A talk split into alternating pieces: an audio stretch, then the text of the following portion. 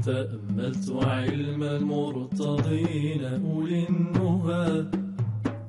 فأفضلهم من ليس في جده لعب. وما مالك إلا الهدى ولذا اهتدى.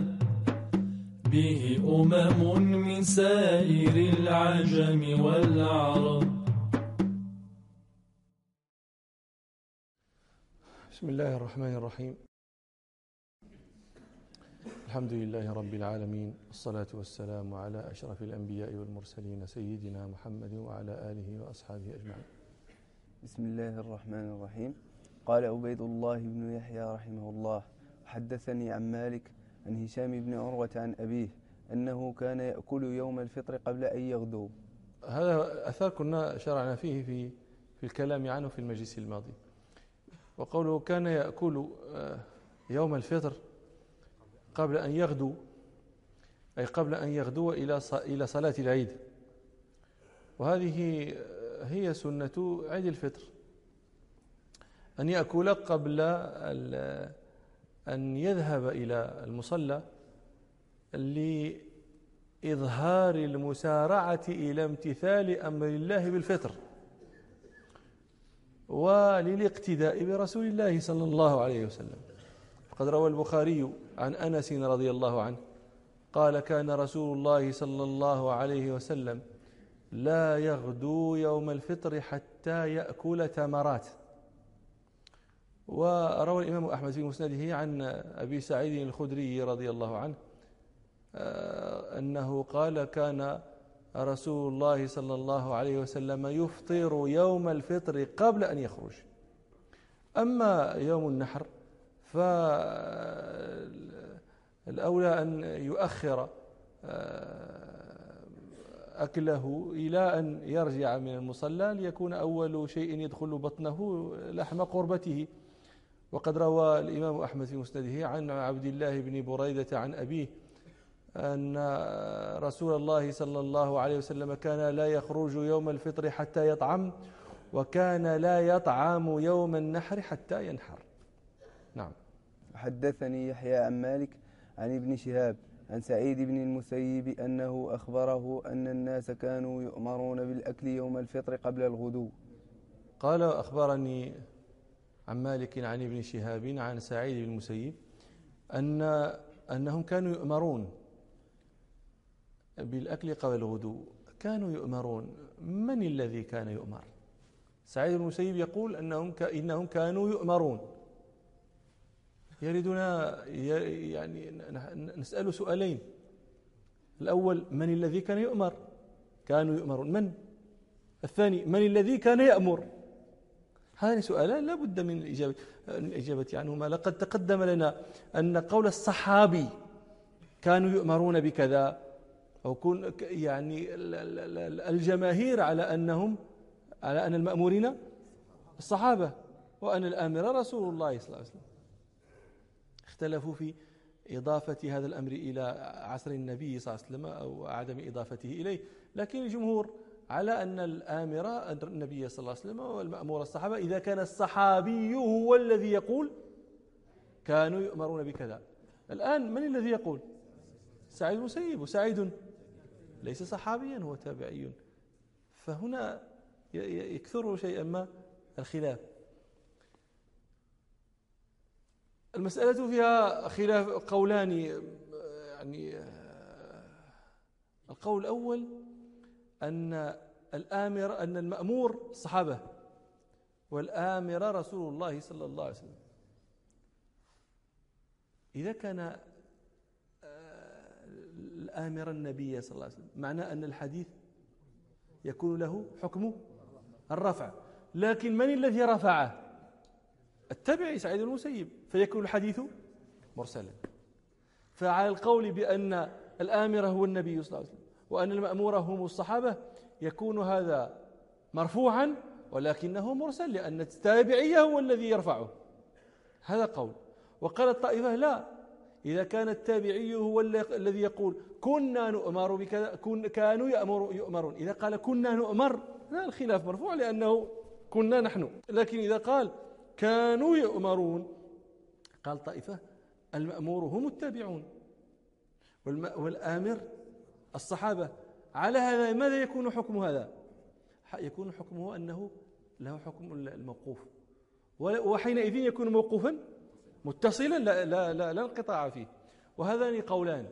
وهذا الذي أشار إليه العراقي في ألفيته بقوله وذو احتمال آه، نحو أمرنا منه لغزل. وذو احتمال للوقف والإرسال. وذو احتمال أي الوقف والإرسال. نحو أمرنا منه منه من التابعي. للغزالي قال يحتمل الوقف ويحتمل الرفع مع الإرسال. وعلى كل حال هذا المعنى الذي يرويه سعيد هنا هذا المعنى مقطوع بنسبته إلى النبي صلى الله عليه وسلم لأنه مروي عن النبي صلى الله عليه وسلم. أنه هو نفسه صلى الله عليه وسلم كان يفطر قبل أن يخرج. ولكن يبقى الخلاف في أقوال التابعين كانوا يؤمرون بكذا من غير ورود معناها في في طريق متصل إلى النبي صلى الله عليه وسلم أو إلى أصحابه. هذا يبقى فيه الخلاف. ويشتد الخلاف إذا كان المخبر هو سعيد بن المسيب لأن اختلفوا في مرسلاته. فهذا له آه، نسبة من الخلاف أيضا. نعم. أنه أخبره أن الناس كانوا يؤمرون بالأكل يوم الفطر قبل الغدو. وهذا ظاهر كانوا يؤمرون بالسنة أن يفطروا قبل أن يذهبوا إلى المصلى يوم عيد الفطر. نعم. قال مالك ولا أرى ذلك على الناس في الأضحى. قال مالك ولا أرى ذلك على الناس في الأضحى. مالك رحمه الله عنده في الأضحى عنده الأمر واسع. إذا شاء أكل بعد أن يرجع وإذا شاء أكل قبل أن يذهب. كل ذلك عنده سواء. وهذا المذهب يشهد له ما رواه البخاري ومسلم. عن البراء بن عازب رضي الله عنه قال خطبنا رسول الله صلى الله عليه وسلم يوم الأضحى بعد الصلاة. فقال من صلى صلاتنا ونسك نسكنا فقد أصاب النسك. ومن نسك قبل الصلاة فإنه قبل الصلاة ولا نسك له. فقام أبو بردة بن نيار خال البراء بن عازب راوي الحديث فقال يا رسول الله فإني نسكت شاتي قبل الصلاة وعرفت أن اليوم يوم أكل وشرب وأردت أن يكون أول وأردت أن تكون شاتي أول ما يذبح في بيتي. فذبحت شاتي وتغديت قبل أن آتي الصلاة. فقال له النبي صلى الله عليه وسلم شاتك شات لحم. يعني لا عيد لك شاتك شات لحم. فقال أبو بردة فقال يا رسول الله فإن عندنا عناقا لنا جذعة هي أحب إلي من شاتين. أفتجزي عني؟ فقال النبي صلى الله عليه وسلم نعم. ولن تجزي عن أحد بعدك. موضع الشاهد. أن أنه أن النبي صلى الله عليه وسلم أرد عليه النسك ولكن لم لم ينكر عليه أكلا قبل الصلاة فدل فأخذ منه التسوية بين الأكل قبل الصلاة والأكل بعدها. لكن هذا المذهب هذا المذهب عن التسوية بين يومي الفطر والأضحى هو مذهب ينسبه كثير من المالكية إلى مالك وهذا مقتضى كلام مالك نفسه في الموطأ وهذا مقتضى كلامه في المدونة. لكن الذي عليه أكثر المتأخرين بل وطائفة من المتقدمين من المالكية أنه لا سواء. وهذا الذي ذكره الشيخ خليل رحمه الله في مختصره لما ذكر مندوبات العيد قال ومشي في ذهابه وفطر قبله يوم الفطر. وفطر قبله أي قبل ذهابه قال هو ومشي في ذهابه. وفطر قبله أي قبل ذهابه. وفطر قبله يوم الفطر وتأخيره في النحر.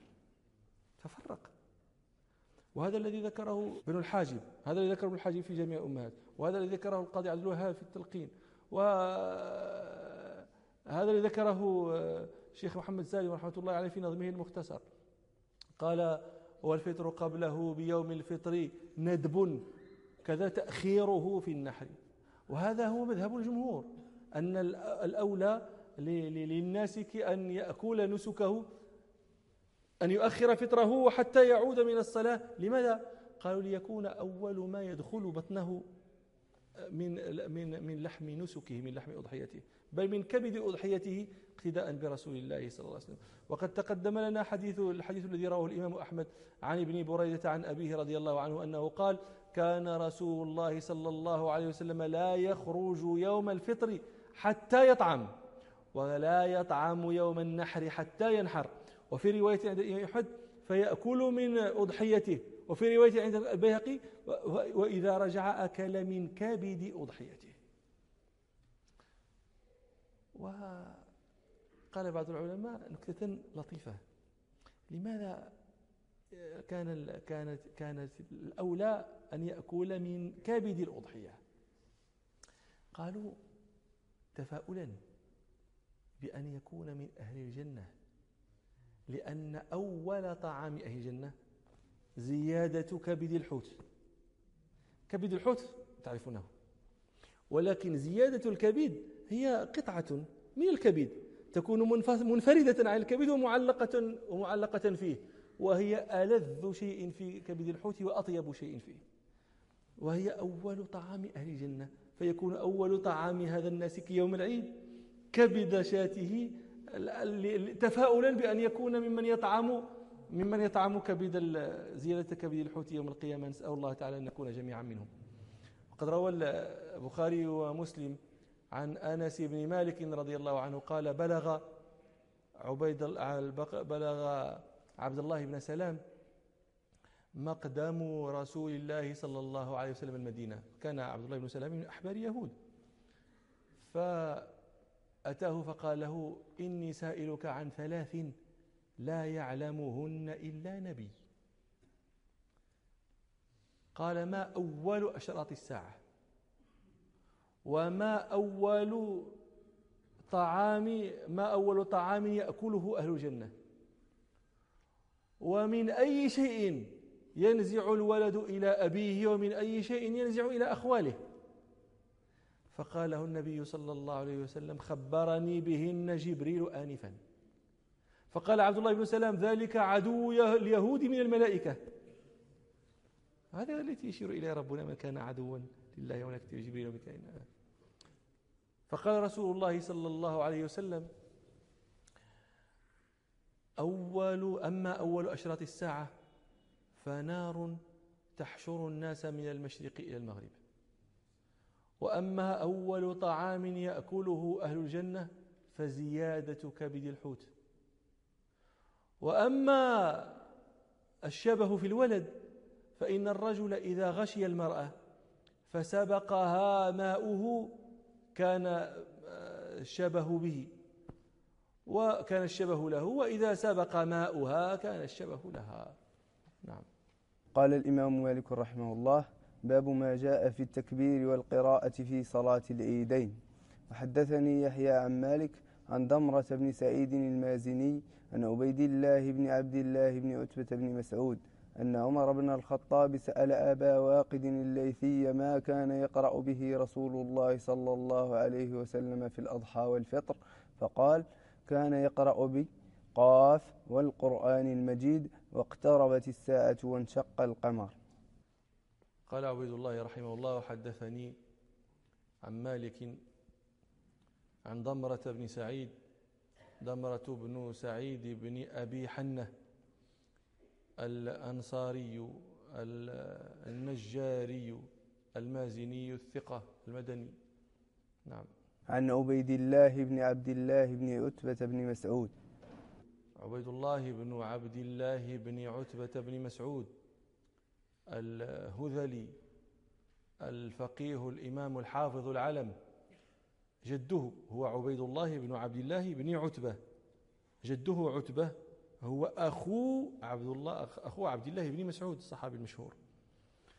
وعبيد الله رحمه الله هذا كان من أعلام التابعين في المدينة وكان فقيها مشهورا وارعا وكان مؤدب عمر بن عبد العزيز وكان مع توسعه في الفقه والحديث والرواية كان شاعرا يكثر منه ويحسن فيه.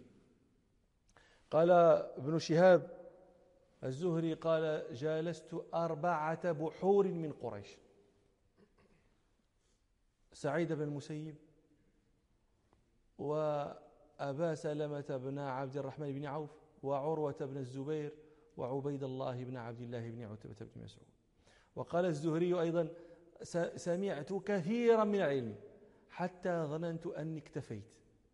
فلما جلست عبيد الله بن عبد الله بن عتبة بن مسعود إذا كأني ليس بين يدي شيء. وقال الإمام مالك رحمه الله كان الزهري يلزم عبيد الله بن عبد الله وكان من العلماء حتى كان يستقي له الماء من البئر للانتفاع به ولخدمته. وذكروا أن عمر بن عبد العزيز رحمه الله كان يقول لا لا لساعة مع عبيد الله بن عبد الله.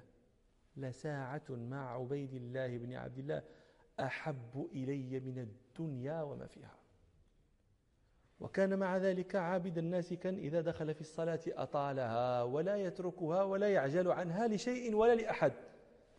فدخل يوم في الصلاة فأتاه وهو يصلي علي بن الحسين بن علي بن أبي طالب مشهور بعلي, بعلي زين العابدين أحد أعيان أهل المدينة وأحد أعيان أهل البيت. فأراد جاء طالبا آه، عبيد الله بن عبد الله فوجده يصلي فجلس ينتظره. فطول هذاك الصلاة على على عادته. طولها. فلما انتهى من صرف من الصلاة لامه الناس. فقال ويحك يأتيك ابن بنت رسول الله صلى الله عليه وسلم فتحبسه هذا الحبس. فقال اللهم غفرا لا بد لمن طلب هذا الشأن أن يعنى. ولا يقول هذا الشريف نديروا له وهذا فلان نديروا له وهذا كذا نديروا له طلبت هذا الشأن لا بد من, من أن تعنى. وقلت لكم هو كان مؤدب عمر بن عبد العزيز فكانت بينه وبينه خلطة وكان بينه وبينه ما يكون بين الرجل ومن يؤدبه فيعده شيخا من شيوخه وأبا من آبائه. وكان عمر بن عبد العزيز رحمه الله في زمن من شبيبته ينال من بعض الصحابة. فبلغ ذلك عبيد الله بن عبد الله بن عتبة بن مسعود. فأسرها في نفسه. فجاء عمر بن عبد العزيز فرأى عبيد الله غاضبا منه. رآه على غير الوجه المعتاد. فعلم أن ثمة شيء. فقال له فقال عمر بن عبد العزيز لعبيد الله بن عبد الله إن كان لي عذر فاقبل عذري. يعني أخبرني هذا الذي تجده علي في نفسك وإن أظهرت عذرا فاقبله. فقال عبيد الله بن عبد الله أتتهم الله في كلامه؟ قال أعوذ بالله. قال أفتتهم رسول الله في حديثه؟ قال أعوذ بالله. قال عبيد الله فإن الله عز وجل يقول لقد رضي الله عن المؤمنين إذ يبايعونك تحت الشجرة. وقد بلغني أنك تقع في فلان وهو ممن بايع تحت الشجرة. فهل علمت أن الله سخط عليه بعد أن رضي عنه؟ فقال عمر بن عبد العزيز لا أعود أبدا. فترك ذلك. وذكروا أن أنه كان يكتب إليه بأشعار. من ذلك ما كتب إليه به يقول باسم الذي أنزلت من عنده السور. والحمد لله أما بعد يا عمر. إن كنت تدري إن كنت تعلم ما تأتي وما تذر فكن على حذر قد ينفع الحذر. واصبر. على القدر المحتوم وارض به. وإن أتاك بما لا تشتهي القدر. فما صفى لامرئ عيش يسر به إلا سيتبع يوما صفوه كدر. وبلغه يوما أن, عبد أن عمر بن عبد العزيز قال فيه شيئا. ساءه. فكتب إليه يقول أبا حفص أتاني عنك قول. قطعت به وضاق به جوابي. أبا حفص فما أدري أعتبي تريد بما تحاول أم, أم, أم أبا حفص فما أدري أرغمي تريد بما تحاول أم عتابي؟ فإن تك عاتبا تعتب وإلا فما عودي بيرى عغابي فقد فارقت أعظم منك رزءا وواريت الأحبة في التراب. وقد عزوا علي إذا اسلموني معا فلبست بعدهم ثيابي. فارقتهم وواريتهم وعزوا ولكن ثم ماذا؟ فأسلك بك مسلكه ومن قوله رحمه الله يوصي يقول إذا كان لي سر فحدثته العدا وضاق به صدري فلا الناس أعذره. إذا ضاق صدرك بسرك فالناس أولى بالعذر إذا ضاقوا ضاقت صدورهم بسر غيرهم. إذا كان لي سر وحدثته العدا وضاق به سري فلا الناس أعذر. هو السر ما استودعته وكتمته وليس بسر حين يفشو ويظهر. وكانت لعبيد الله بن عبد الله زوجة يقال لها, يقال لها عثمة. فنقم منها يوما شيئا عتب عليها فطلقها. ثم ندم على تطليقها. فاتت العدة خرجت. وندم على طلاقها. فصار يقول فيها أشعارا يذكر ندمه عليها لعلها تفيء. يقول كتمت الهوى حتى أضر بك الكتم. ولامك أقوام ولومهم ظلم. ونم عليك الكاشحون وقبلهم عليك الهوى قد نم لو نفع النم وزادك إغراء بها طول هجرها قديما وأبلى لحم, لحم أعظمك الهم. ألا من لنفس لا تموت فينقضي عناها ولا تحيا حياة لها طعم. تركت آه، تجنبت إتيان الحبيب تأثما. ألا إن هجران الحبيب هو الإثم. فذق هجرها. قد كنت تزعم أنه رشاد ألا يا ربما كذب الزعم. وهذا يقع لكثير من الناس. تقولوا؟ فذق هجرها. قد كنت تزعم أنه رشاد أن الرشاد هو في تطليقها. وإذا طلقتها سأستريح. فما وجد راحة بعد تطليقها. وإذا التعب كله يجيء بعد تطليقها. فذق هجرها. قد كنت تزعم أنه رشاد ألا يا ربما كذب الزعم. يقول فيها في قصيدة أخرى تغلغل حب عثمة في فؤادي. هذا الفقيه هاي امرأة هذه يقول يقول تغلغل حب عثمة في فؤادي. فباديه مع الخاف يسير. تغلغل حيث لم يبلغ شراب ولا حزن ولم يبلغ سرور. صدعت القلب ثم ذررت فيه هواك فليم والتأم الفطور. أكاد إذا ذكرت العهد منها أطير لو أن إنسانا يطير. وأنفذ جارحاك سواد قلبي فأنت علي ما عشنا أمير. هيهات هيهات. الصيف ضيعت اللبن ما كانت حداك وتلقتها وهذا يقع لك هذا مثل ما وقع الفرزدق مع نوار زوجته طلقها وندم عليها. المغاربه اش تيقولوا؟ فات الفوت. يقول ندمت ندامة الكساعي لما غدت مني مطلقة النوار وكانت جنتي فخرجت منها. شفت الكلام شحال يعني مسكين. الله يكون في العون. لا صعيبة هي. وكانت جنتي فخرجت منها كآدم حين أخرجه الضرار. وكنت كفاقئي عم وكنت كفاقئ عينيه عمدا. فأضحى لا يضيء له نهار. ظلم مسكين عنده دماء ولا يوفي بحب نوار عندي ولا كلفي بها إلا انتحار. وهذا يقع لكثير من الناس. تكون له الزوجة الطائعة. والمرأة لا يعني يرى منها شيئا يكرهه فيطلقها ثم بعد ذلك يندم عليها غير أنه لا يقول شعرا نرويه ومن طريف ما يذكرون عن عبيد الله بن عبد الله أن ما حكاه الجوزي. قال جاءت امرأة من هذيل المدينة فخطبها كثير من الناس وكادت تذهب بعقول أكثر أهل المدينة لفرط جمالها. فقال فيها عبيد الله الفقيه يقول فيها شعرا ماشي هذا فقيه؟ هذا أحد الفقهاء السبعة. هي تفهموا؟ راه فقيه ولكن تو تينشط مع راسه؟ تو تيضحك. فيما فيما أباح الله له. هذا هو. قال قال لها أحبك حبا لو علمت ببعضه. لجدت ولم يصعب عليك شديد. أحبك حبا لا يحبك مثله قريب ولا في العاشقين بعيد. وحبك يا أم الصبي مدله. مشكلة دي عندها الولد. ودايرة في هذا الحال مدله غادي يحمقني زعما. وحبك يا أم الصبي مدله. شهيدي أبو بكر فذاك شهيد. شكون أبو بكر. ما يبان لكم شكون أبو بكر. شهيدي أبو بكر بذاك أو فذاك شهيد. ويعلم وجدي قاسم بن محمد. شكون قاسم بن محمد. قاسم بن محمد بن أبي بكر الصديق أحد فقهاء السبعة.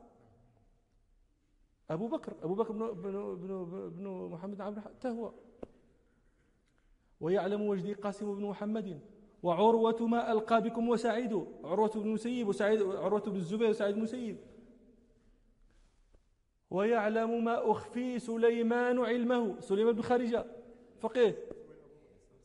سليمان بن يسار ها.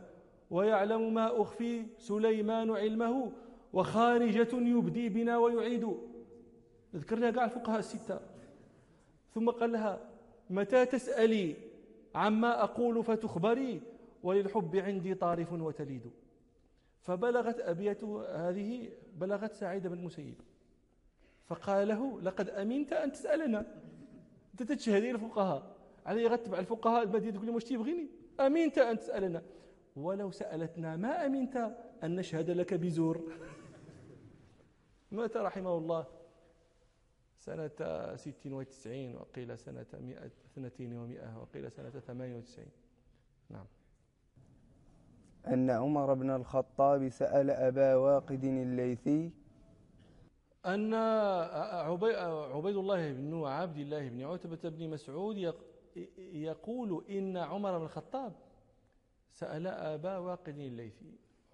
هذا عبيد الله بن عبد الله ولد في خلافة عمر بن الخطاب. ليس هو ممن يروي عنه. فالحديث الإسناد هنا في الموطأ. منقطع لأنه لم يدرك عمر بن الخطاب لا يمكن أن يروي عنه.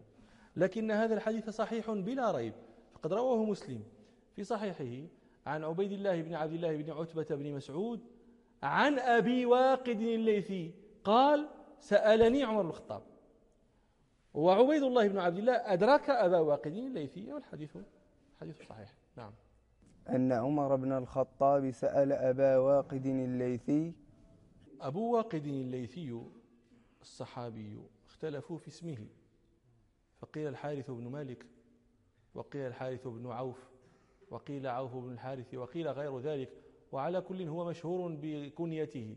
كنيته أبو واقد الليثي من بني الليث بن بكر بن عبد مناة بن علي بن كنانة واختلفوا في شهوده بدرا.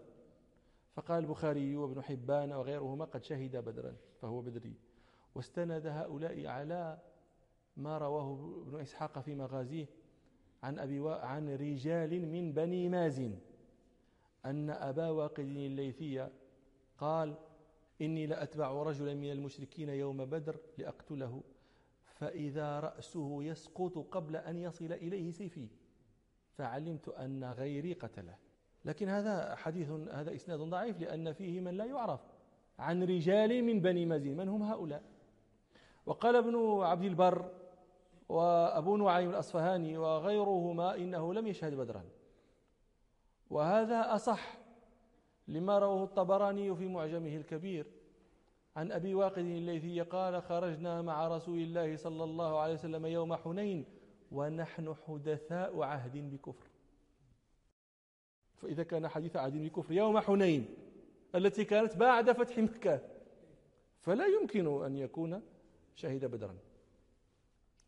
قال خرجنا مع رسول الله صلى الله عليه وسلم يوم حنين ونحن حدثاء عهد بكفر. قال وللمشركين سدرة آه، يطوفون بها وينوطون بها أسلحتهم يعلقون عليها أسلحتهم. يقال لها ذات أنواط. قال فمررنا بالسدرة. فقلنا يا رسول الله اجعل لنا ذات أنواط كما لهم ذات أنواط. فقال صلى الله عليه وسلم الله أكبر إنها السنن والذي نفسي بيده لقد قلتم مثل ما قالت بنو إسرائيل. اجعل لنا إلها كما لهم آلهة. قال إنكم قوم تجهلون. لا تتبعن سنن من كان قبلكم.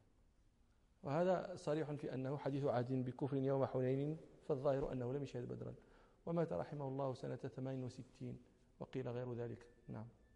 أن عمر بن الخطاب سأل أبا واقد الليثي ما كان يقرأ به رسول الله صلى الله عليه وسلم في الأضحى والفطر فقال كان يقرأ بي قاف والقرآن المجيد واقتربت الساعة وانشق القمر.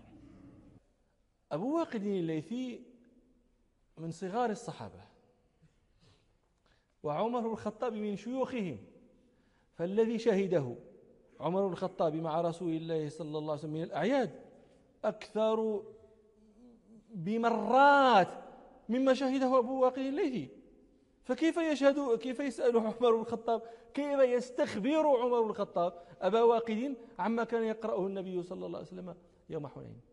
يمكن هذا؟ هذا عمر الخطاب يشهد كم مرة كم مرة شهد عمر الخطاب العيد مع النبي صلى الله عليه وسلم العيدين. كم مرة؟ يعني إذا قلنا شهد معه كل أعياده التي كانت في المدينة لم يبعد لأنه من المهاجرة. وكم عيدا شهد أبو واقد فكيف يسأل قديم الشهادة والحضور حديثها عما كان يقرأ النبي صلى الله عليه وسلم؟ ولذلك نقول إن هذا السؤال ليس سؤال استخبار واستعلام والأظهر أنه سؤال اختبار. ليختبره هل يحفظ شيئا من سنة رسول الله صلى الله عليه وسلم في العيد. وهذا جائز أن يسأل الرجل آه، يعني يسأل الرجل العالم تلاميذه وطلبته والناس عما يعلمه هو ولا يعلمونه هم وقد فعله رسول الله صلى الله عليه وسلم. في الحديث الذي رواه البخاري البخاري ومسلم عن ابن عمر رضي الله عنهما أن رسول الله صلى الله عليه وسلم قال إن من الشجر شجرة لا يسقط ورقها وإنها مثل المسلم فحدثوني ما هي. قال ابن عمر فوقع الناس في شجر البوادي ووقع في نفسي أنها النخلة فاستحييت. فقالوا فحدثنا يا رسول فحدثنا ما هي يا رسول الله؟ فقال صلى الله عليه وسلم هي النخلة؟ هذا امتحان. مثل ذلك أيضا ما رواه البخاري ومسلم عن أبي ذر رضي الله عنه أن, أن قال قال لي رسول الله صلى الله عليه وسلم عند غروب الشمس أتدري هل تدري أين تذهب؟ فقال الله ورسوله أعلم. فقال تذهب حتى تسجد تحت العرش. فتستأذن فيؤذن لها. ويوشك أن تستأذن فلا يؤذن لها. ويقال لها, ويقال لها ارجعي من حيث جئت. فإنه فذلك طلوع الشمس من مغربها. وذلك ثم قال النبي صلى الله عليه وسلم تلقى الله تعالى والشمس تجري لمستقر لها ذلك تقدير العزيز العليم. نعم. أن عمر بن الخطاب سأل أبا واقد الليثي ما كان يقرأ به رسول الله صلى الله عليه وسلم في الأضحى والفطر فقال كان يقرأ بي قاف والقرآن المجيد واقتربت الساعة وانشق القمر. بهذا كان يقرأ النبي صلى الله عليه وسلم في في العيدين بقاف القرآن المجيد وباقتربت الساعة وانشق القمر. وهذا طبعا على التخيير لا خلاف بين العلماء أن الإمام مختار أن يقرأ هذا ويقرأ غيره. لكن الأولى أن يقرأ ما كان يقرأه رسول الله صلى الله عليه وسلم إن كان لا يشق على من هم خلفه من المصلين. وقد صح أيضا عن النبي صلى الله عليه وسلم أنه كان يقرأ في العيدين بسبح اسم ربك الأعلى وبهل أتاك حديث الغاشية؟ وهذا الذي كان يكثر أن يقرأه في العيدين أكثر من قراءته لقاف والقرآن المجيد وسورة القمر. وهذا كله على سبيل التخيير كما قلنا وإن كان الخير كله كما يقول مالك وخير أمور الدين ما كان سنة. نعم.